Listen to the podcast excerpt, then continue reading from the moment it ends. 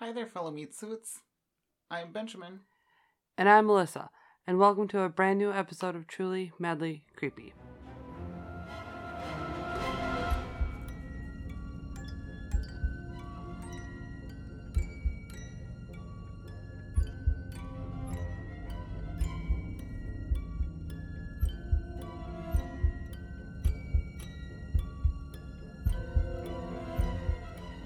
And first of all, I'd like to issue a formal apology to Blake because you couldn't really hear his wrapping paper, so it wasn't that loud. And when I said he interjected, it's because he did, but I ended up deleting it. So I just made him sound like a jerk or something. So yeah, there's my issue, my apology issued to Blake. He's not a jerk. You're not a jerk. I can't Love talk. You're not a jerk, you. All right. so, um, I have been studying the murders of Jimi Patrick, Dean Finocchiaro, I'm so sorry, Mark Sturgis, and Thomas Meo. And let me tell you, I hadn't heard about this case before, but it was really interesting and it was heart wrenching in all sorts of ways. So, I want to start with the victims, and then I'm going to go into. From there, I'll go into like the the murderers and um, their own their lives and stuff. Sure. So our first victim, his name was Jimi Taro Patrick. He was 19 years old and he lived in Newtown, uh, which is in Pennsylvania, with his grandparents Rich and Sharon Patrick. And I couldn't find a whole lot about this, but I did read somewhere that his mother Karen uh, had some mental illness herself and I believe that's why he lived with his grandparents his whole life. Makes sense. He attended the Holy Ghost Preparatory High School in Bensalem, which is also in Pennsylvania. Everything in this is in Pennsylvania, I believe. Um, and he also completed his freshman year at Loyola University in Maryland. So there I go, right away, contradicting what I just said. yeah, and everything's in Pennsylvania except this. he was at Loyola Loy- excuse me, Loyola University on a full scholarship, and he was a business major. Uh, he had a girlfriend, and um, there was like a, she posted a really touching Instagram post after he passed, and it was really beautiful. But anyways, she she was a super pretty girl.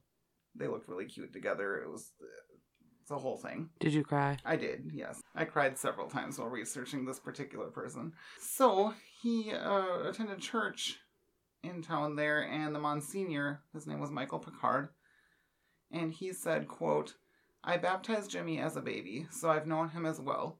A really great kid. Jimi was very, very shy and very polite and just a well behaved young man. Um, what's a monsieur? A Monsignor, it's like a Monsi- Catholic, um, like the, Monsignor, whatever. I believe it's a priest. It's it's like the priest in Oh. charge of a certain church, I think. Okay, Institution. makes a hundred percent sense. Yeah. So this brings us to Wednesday, July 5th, 2017, uh, uh, at which time he said goodbye to Sharon, who's his grandmother. And she, this is just a little touching exchange. It was her last, uh, you know, exchange with him. Yeah. Uh, she asked him if he was waiting for a kiss goodbye. And then she got up from the kitchen table. She gave him a kiss. She said, I love you. He said, I love you too. And they gave each other hugs. And then she told him to come home early, and he said that he would. So that was her last time. talking. Sad. Yeah, makes me makes me sad. Uh, so he knew Cosmo DiNardo for a long time, uh, and Cosmo actually taught him how to make money selling sneakers like years before this, like when they were in middle school. Uh, he would Cosmo would go to the store, he'd buy shoes, and then he'd like go online and turn around and sell them for more money. So he taught this guy Yeah. how to do that. He told his grandparents that he was going out to get food. I don't know if that was the actual plan or if he already knew he was going to meet this guy or not, but um he ended up going to uh, Cosmo's farm because Cosmo offered to sell him marijuana. And in the source material, I read something like 8,000 pounds of marijuana, which That sounds like a hefty amount. Yeah. Uh, and I read that in a few places, so I don't really like. I thought that seemed a lot, but I don't know. I don't know anything about anything. Uh, but it does. This boy um sold marijuana himself, uh, just to show that he, you know, he wasn't squeaky clean himself. He Yeah. was kicked out of high school. Um, there were pictures on his phone of of guns and drugs, and even apparently a video of him snorting some white substance. Was Which- it cocaine? Yeah, I would assume. it just said a white substance in the No. thing, so I was like, I mean, I'm assuming that's what it is, but. Uh, so he was shot in the head uh, by a 22 caliber rifle, and then he was buried by backhoe. Backhoe. I can't talk. I'm sorry. So moving on from him for a second, we have our second victim. His name is Dean Finocchiaro uh, who was 19 years old as well. And his parents were Anthony and Bonnie Finocchiaro. He lived with them in Middletown Township. He graduated from Neshaminy High School, and he worked at the Longhorn Ice Cream Shop. It was said, uh, one of his coworkers said, that he had a smile that felt like you were getting a warm hug. He was always friendly, he would do anything for anyone. But this one also wasn't completely squeaky clean, which, to be clear, I'm not saying that these victims are doing anything wrong. I'm just going through what they did. So he had two pending criminal cases um, for possession of drug paraphernalia, simple assault, which maybe I'm dumb, but I don't know what simple assault is. Do you know what simple assault is? Maybe like I don't know. I it, it's probably different in every state because I don't think we have that here. Okay, that would make sense. Maybe like a slap on the face, Uh, maybe. punch here or there. I, it can't be much. Right, otherwise, yeah. Did it did it say if it was like a petty misdemeanor, a misdemeanor, felony? I don't believe it did. It just Oh. said there were pending criminal cases at Oh. the time of his death. Yeah. So. Um, also, conspiracy and harassment. Uh, he was known to sell and buy drugs, and he was um, depressed at one point. He was an outpatient at a clinic for it. Uh, the last time he was seen was at 6:30 p.m. on Friday, July 7th, 2017. And just an interesting little side note, he shared interest with Cosmo DiNardo. Um, he shared an interest in ATVs, like they liked riding ATVs. Sure. And he was also shot in the head, which brings us to Mark Sturgis. Mark was 22 years old, and his father is Mark Potash. I hope I said that right. Uh, and his stepmother is Roseanne. They lived in Pittsburgh. He had three sisters and one brother. And he was the victim that was furthest away from the farm, like lived furthest away. Also, he was the oldest victim. Uh, he played guitar, he was an athlete, and really intelligent, and apparently he was a good worker. He worked for his dad. Um, his dad owned like a construction company, and he worked on it. Sure. He was described as being a teddy bear, and he really liked to uh, clown around like Jack Black. He loved Jack Black, who was his favorite actor. Cute. Yeah, I thought so too. So, on Friday, July 7th, around 6 p.m., he told his dad he was going to go meet up with his friend Thomas Meo. Uh, Meo was his friend since childhood, and Meo actually worked with him at that construction company. And then at 2 a.m., his car was found uh, parked near Peddler's Village, which is like a shopping mall kind of place uh, Okay. near New Hope. He was also shot and killed. And Roseanne, his stepmother, she said, quote, Mark was by far one of the most beautiful souls I have ever met. Uh, she said she was going to spend her life, and well, she said that her husband would spend his life and her alongside it, uh, making sure that they get justice for Mark. Good. I agreed. Um, and she also said, quote, My son has lost a big brother. I lost a son, and my husband will never be the same without him. So, I don't know, it touched me a lot, because a lot of times step parents aren't super, like, close to their Yeah. stepchildren, and it sounds like she was. It sounds like she really loved him. So this brings us to Thomas Meo, which is actually, I don't want to say it's sadder than the other ones, because it isn't, but it is just really unfortunate because he didn't even know this guy. He was going because he was hanging out with his friend. That's that's all. Right. And so that's really sad. But anyways, he was 21 years old. His mother's name was Melissa Frantangiano Meo, and they lived together in Plumstead. Uh, now Thomas was diabetic. He wouldn't go anywhere without his insulin pump and his glucose meter. Yeah. So try to remember that because it comes up in a second, sort of. He was also known to sell marijuana. We all did at one It- point. Yeah.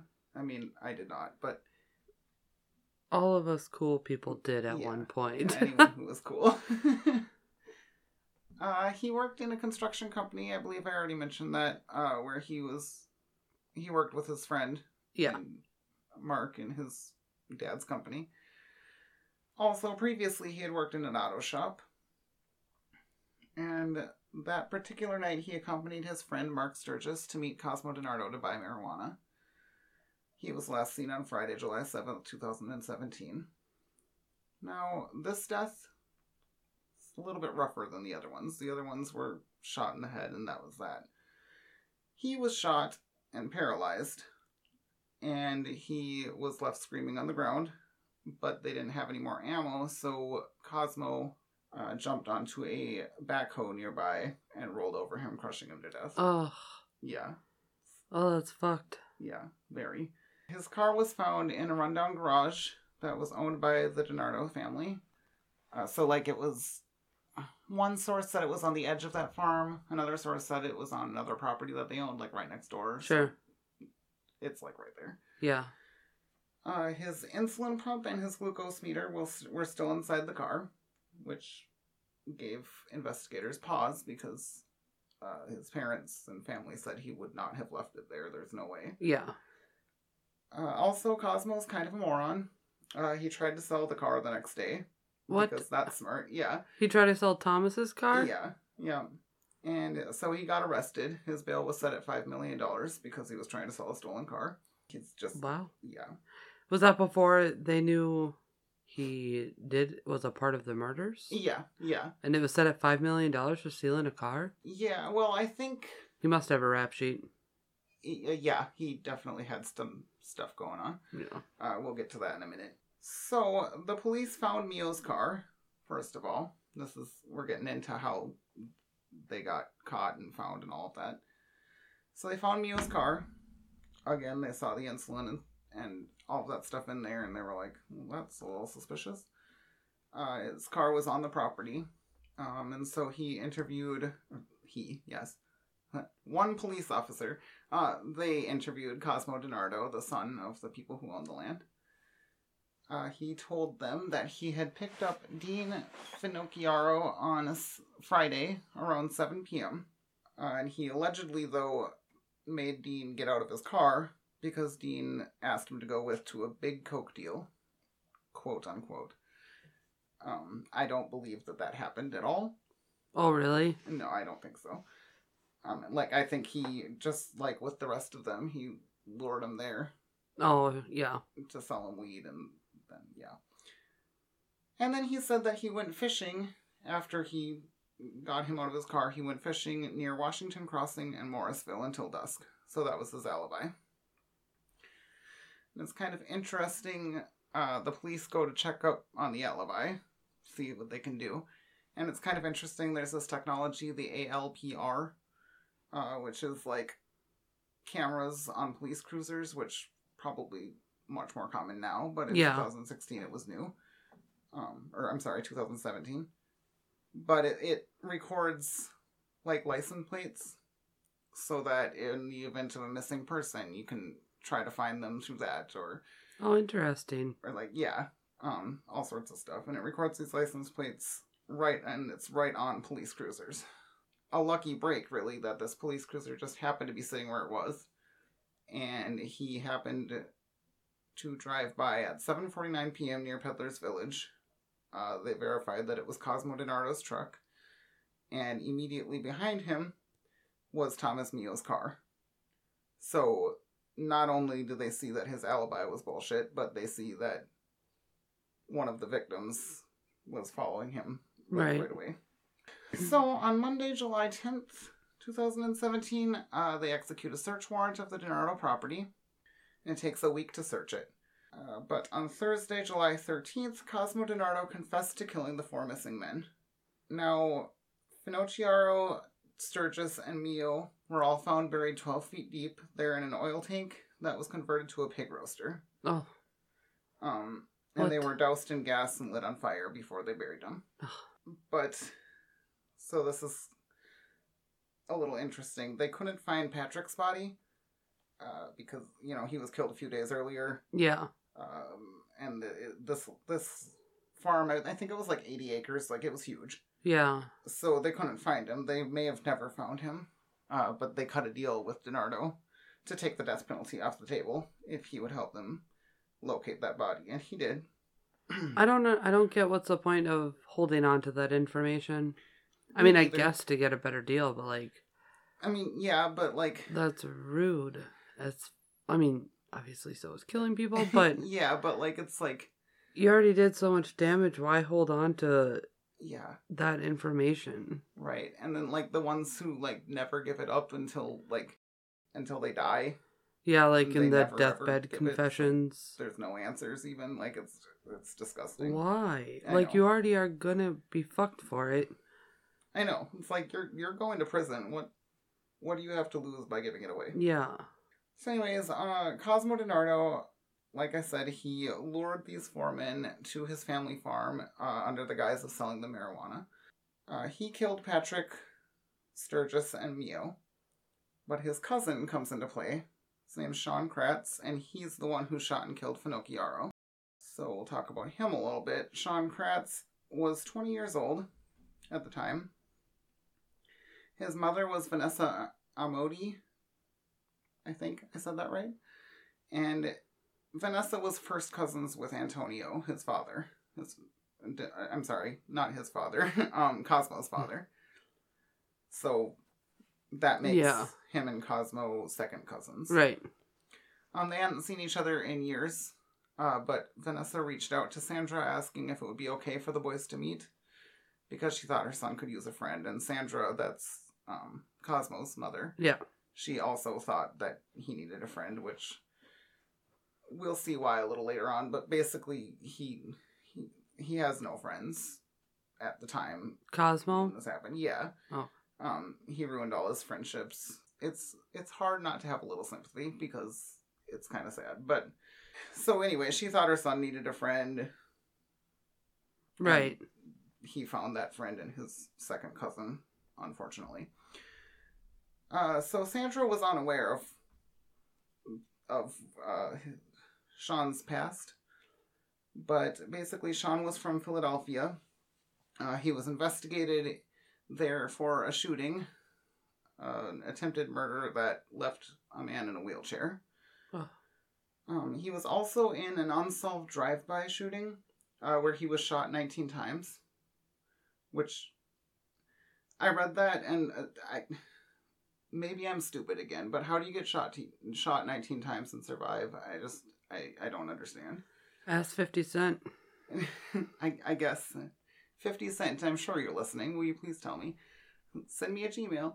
um, but that uh, drive by was believed to be a retaliatory thing.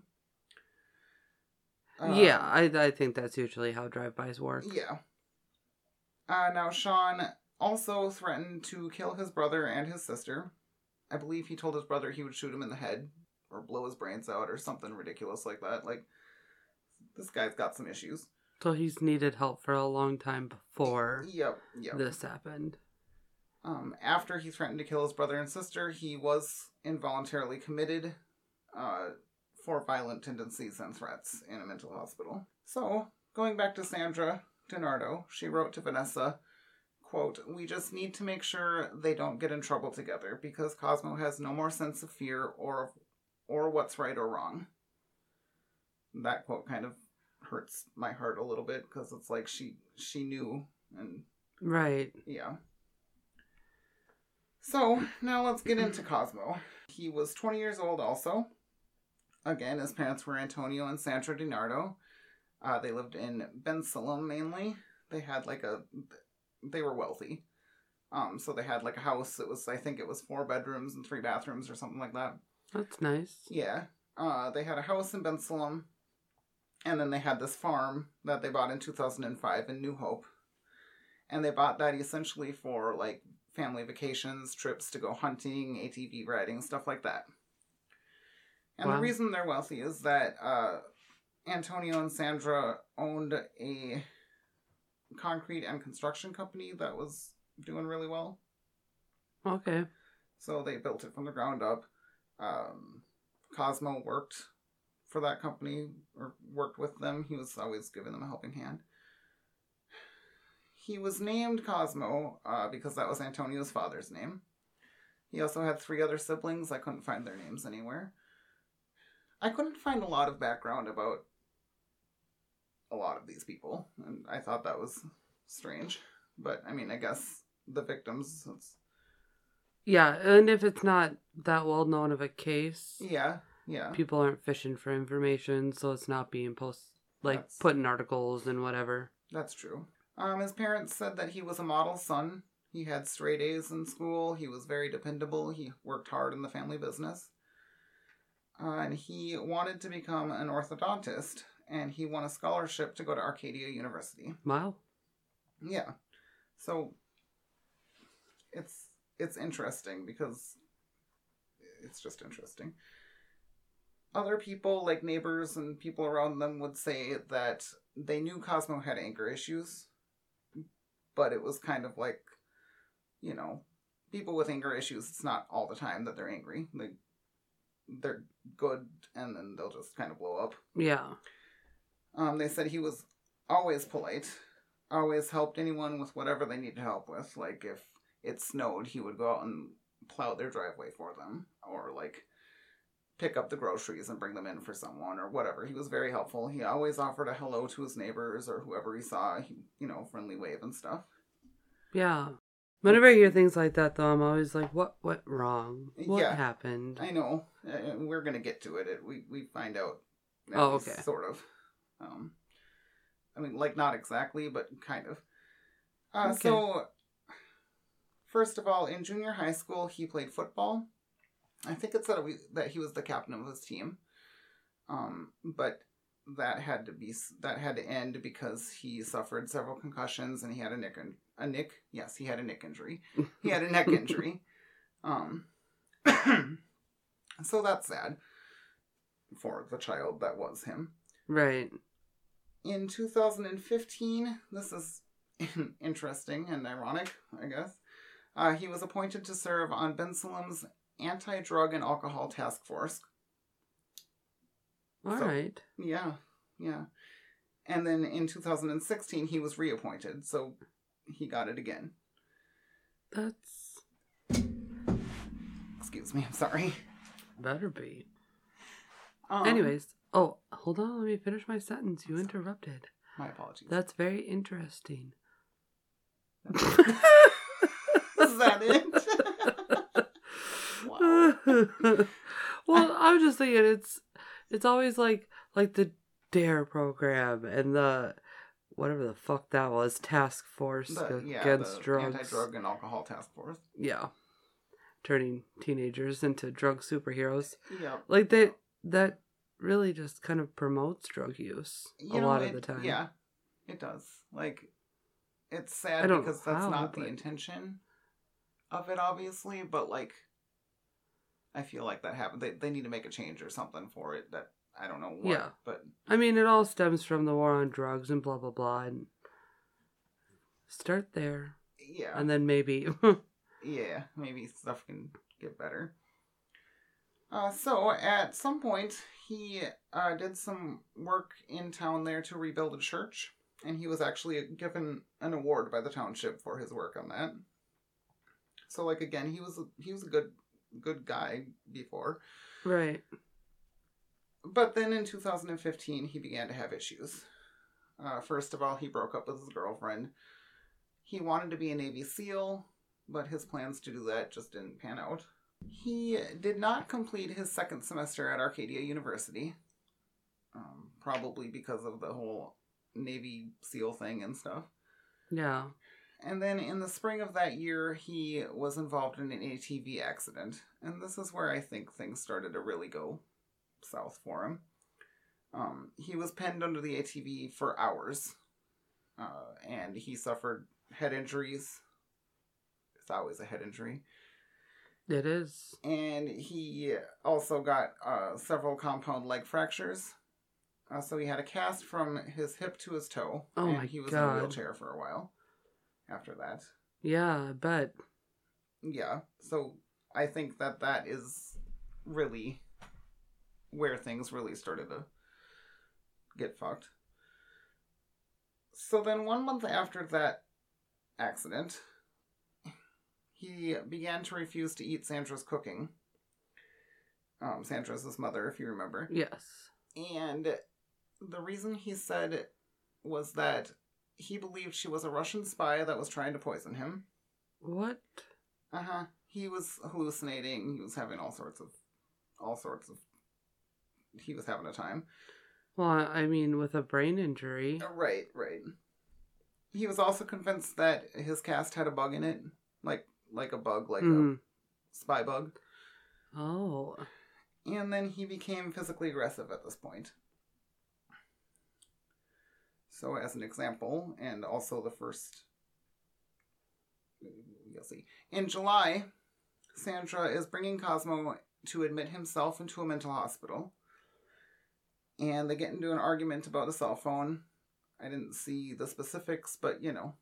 Is is the mental health hospital really where somebody should go with that? I I get that it's like mentally something's wrong, but I feel like in that type of situation you should see like a neurologist. Yeah, maybe. I like mean, maybe. I don't know if they can even do anything. I have n- no idea. Yeah, I understand bringing somebody to a mental health unit because of that, right. but I wonder if people were to bring people like that to a neurologist, could they figure out something? Yeah, that's a good point. I don't know. I didn't. I hadn't even thought of that. Um, but so they got into a fight about the cell phone. I assume it was, you know, something small and stupid because she was his mom and he was a younger person. Yeah. You know, we all been there. But uh, as she was driving, he severely bit her arm What? because that's what you do when you're fighting uh, your mother about something. And then he proceeded to jump out of her car, and he's now on crutches at this point. And he tried to jump into a, another woman's car, and he was screaming about how he had been kidnapped, and so he was escaping his kidnapper. So you can really see his mental state is really going downhill. Yeah, it's not good. Yeah. He was apprehended and he was brought to that mental hospital where he was supposed to go anyways in handcuffs instead. Yeah. Uh, in total, he was institutionalized three times. This was the first of those three times for mental illness. And movement. So, an article that I read said movement from hospital to hospital made him more aggressive and dangerous each time. But it made it sound like he moved more than just the three times. So I'm wondering if it means like he was institutionalized three separate occasions, but not necessarily just three places. You know what I mean? Like, Yeah, like transferred from Yeah. one. yeah, that's what I'm assuming it means. Uh, because it did say that he got more aggressive and dangerous each time he moved. Um, the first time he went to, at, the, at that first hospital, he threw a wheelchair at one of the technicians. Oh my god. He also struck a nurse several times, uh, which then caused him to be put in restraints. Yeah. So then in October, he went back to his alma mater, Holy Ghost Prep. Um, just as a side note, he went to Holy Ghost Prep. Jimi Patrick, our first victim, also went to Holy Ghost Prep. Uh, they were one year apart. Okay. So Cosmo graduated a year before Jimi. Okay. Um, but he goes back to Holy Ghost Prep during an open house. Uh, and he was disorderly and banned from campus after that. So it didn't give details as to what exactly happened, but he wasn't allowed there anymore. And then the following month, in November, he had some verbal altercations at Arcadia University, which is where he's currently or where he was going before he dropped out. Um, and that made him be banned from that campus as well. And it was at this time that he started to see a psychiatrist named Christian Kohler. And his specialty was evaluating and treating um, young people with initial onset of mental illness. So on the first visit, Kohler wrote that, excuse me, that Cosmo hunted after his dad with an AR 15, but then decided not to kill him. Well, Yeah, that's terrifying. very. Um, and the, the reason that it comes out that he's doing, that he has a problem with his dad is that his father was having an affair, and Cosmo was upset about it. Oh, But still, I mean, talk it out, bro. yeah. like, you don't have to hunt your dad with a literal hunting assault rifle. Yeah. Um, so then in December, he uh, got into a fight with his dad. Like in his dad's truck, he beat him up. And then he proceeded to turn and go after his mom and try to physically beat her. Oh no. And so Antonio hit him over the head with a brick, which Is Antonio the dad? Yeah. Okay. which is sad, but like I mean, you had to stop him. He was Yeah. yeah. At that point, he was committed for the third and final time. Uh, the doctors said that he had plans in which he wanted to commit suicide during this hospitalization, and allegedly he also had thoughts of homicide while he was there. He told the doctors that if he had a gun, he would kill them all. Oh my god. Yeah. So, in the end, Sandra tried 10, at least 10 different psychiatrists and psychologists, um, and at least eight different hospitals and mental health clinics to try to help him. And she couldn't figure out how to help him. Um, but the cul-de-sac where their house in Bensalem was actually has a, le- a local legend that it's on top of an Indian burial ground. And so she even went so far as to ask a local priest to bless her house for her, hoping, you know, that if the if the- Yeah. That's Yeah. interesting. yeah. So he came to do it. Um, he felt something terrible by the fireplace in the basement, apparently. And then he proceeded through the rooms, doing his cross sign through all the rooms and whatever he had to do. Uh, and then he finally got to Sandra and Antonio's bedroom, and he had an uneasy feeling. At which point he bolted outside and threw up on the lawn. Gross. Yeah. So I don't know. It's just an interesting tidbit, I guess. Um and obviously it didn't fix anything. so that's unfortunate. Yeah, that that makes sense. Yeah, yeah. Um in February of 2016 he was diagnosed with a major depressive disorder. And then in 2017 in February he was found in possession of a 20 gauge shotgun uh, this is a felony in Pennsylvania because he was previously involuntarily committed for mental Oh. health. Okay. Um, he was arraigned, but then never sent to jail, and the judge did dismiss the case due to faulty paperwork. And then in March of 2017, Cosmo was off his meds for off his meds for two days. Um, and Dr. Kohler noted that he was worse when he was off those meds. But then, strangely, by the time the next month rolled around, uh, his bipolar disorder that he was being treated for was apparently completely in remission, and his med- medications were lessened at that point. But Yeah, so uh, there's all sorts of things in this where I'm like, well, and even being diagnosed with bipolar disorder is a little weird. yeah, I don't know. yeah, and I didn't mention he had. Let's see, it was bipolar disorder, schizophrenia, and there was one other one that oh god, and I meant to look up exactly what it was, but I can't remember. It was it was similar, like looking to schizophrenia, but it wasn't exactly the same, you know. Borderline personality disorder. I don't think so. No, it was like I mean, like the word was close. Like it looked like schizophrenia, Oh, but it okay. was different. I'm not saying he's showing any signs of borderline personality disorder, but people just used to call borderline personality disorder multiple personality. hmm Yeah. Or I don't think schizophrenia is the right term to use anymore either. Oh, really? Yeah, you know, you might be right. But I don't know. Me neither. I'm not very good at that. I guess.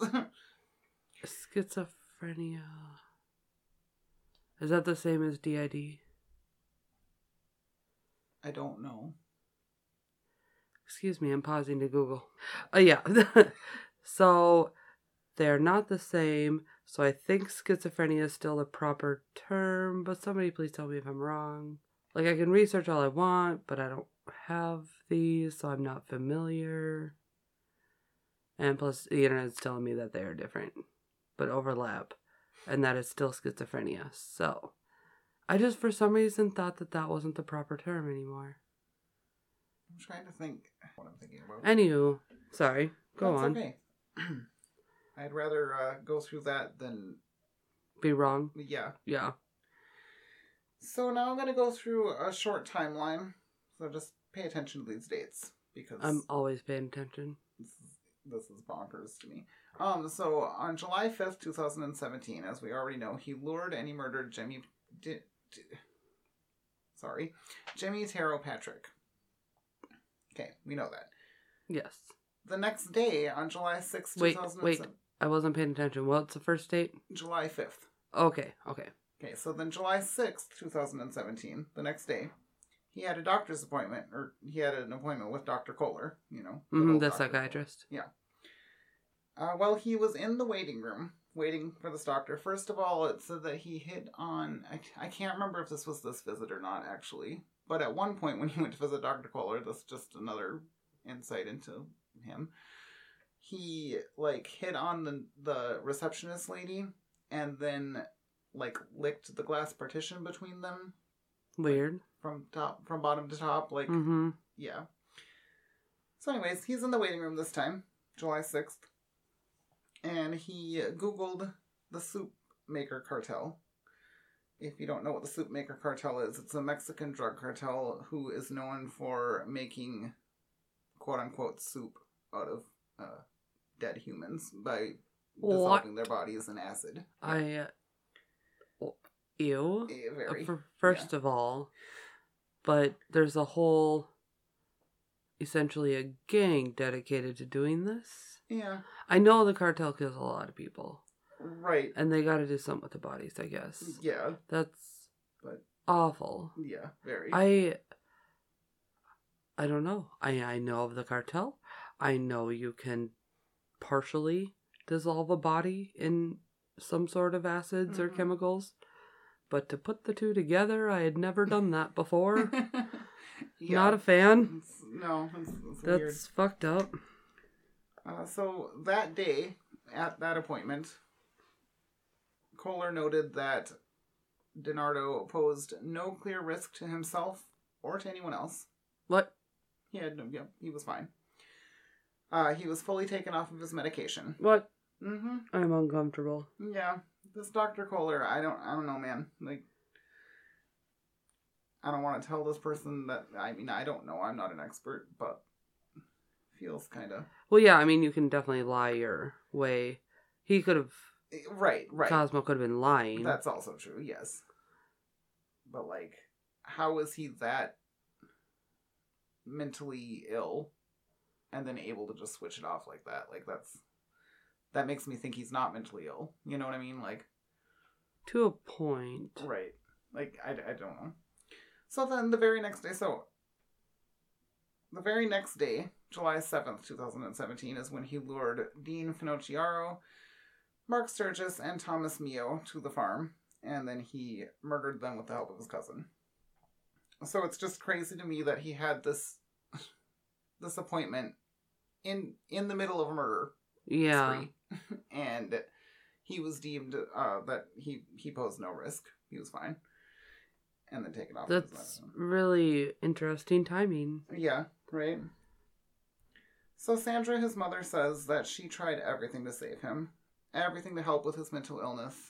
Um, she personally blames a lot of what happened on Dr. Kohler and on the failings of the mental health care system. Oh, yeah, I 100% agree. Yeah, me too. Not necessarily just that doctor, the whole system Yeah. is terrible. Yeah, definitely.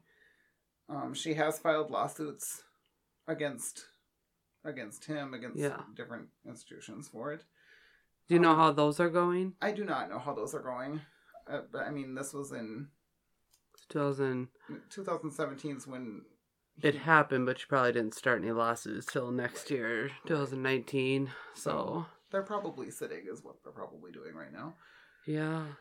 Um, also, several of the parents of the victims have also filed lawsuits, but they've done it against Sandra and Antonio. Ugh.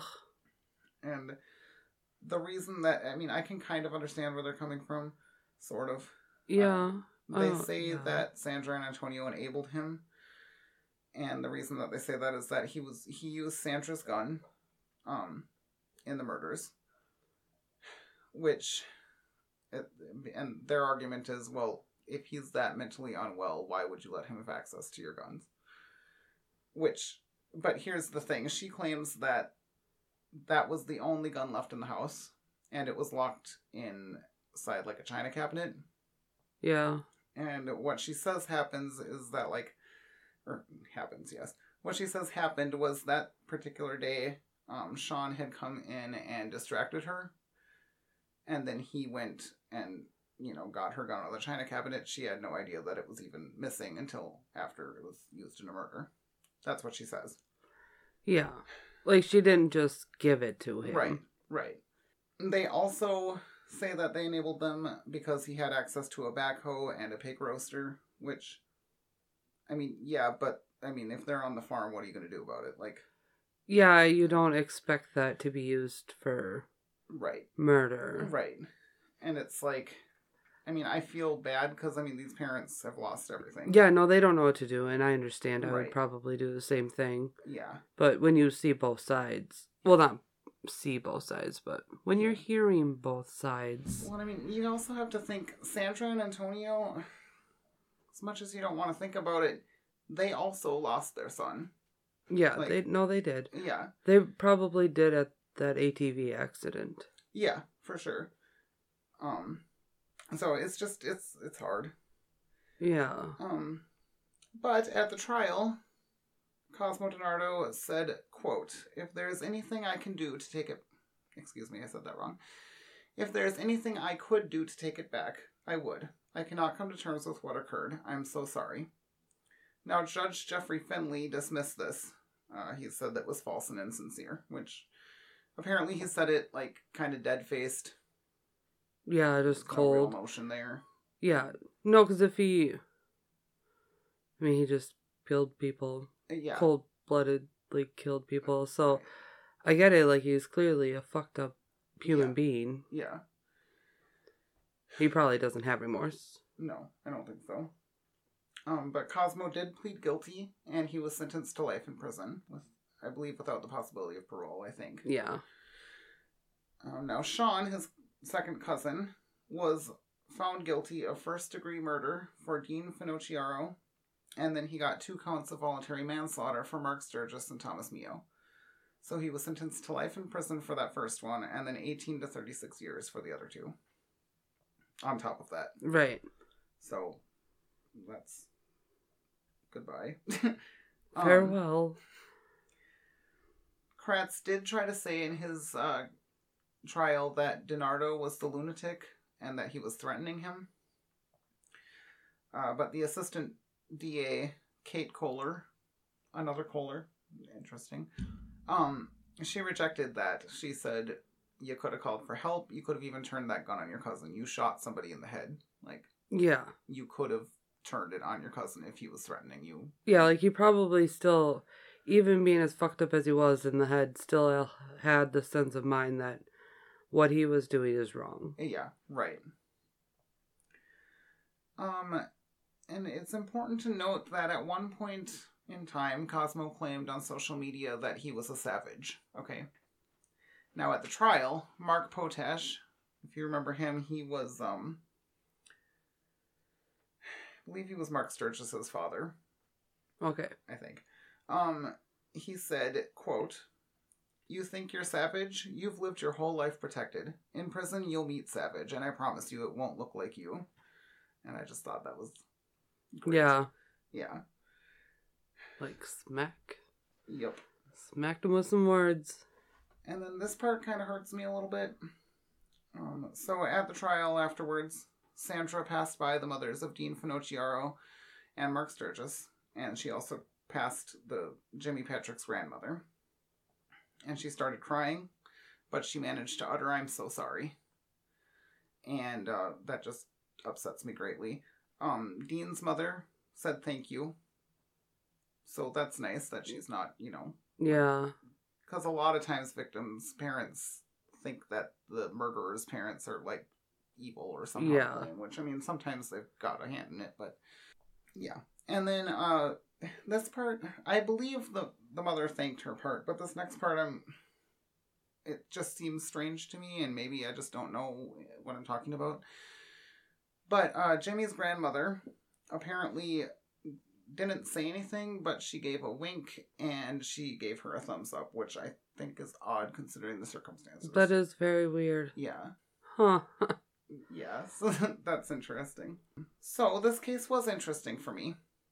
Obviously, DiNardo is not a good guy. I'm not trying to say he was, but um, because I want to be clear here, four men are needlessly dead because of him and his cousin. But I think Yeah. that there is something to say about the mental health care system having failed this man. Um, should he be held responsible? Absolutely. I mean, again, he killed four young men. They had entire lives ahead of them. There was no good reason to do it, except that he was bored one day. It said that in the source material somewhere that they were like, "Oh, what should we do today? Oh, let's just murder people." Um, Oh, that's so. And I just, I don't know. I'm. He knew it was wrong. There's no way he didn't know it was wrong. right, If he could still function in society, you know it's wrong. yeah.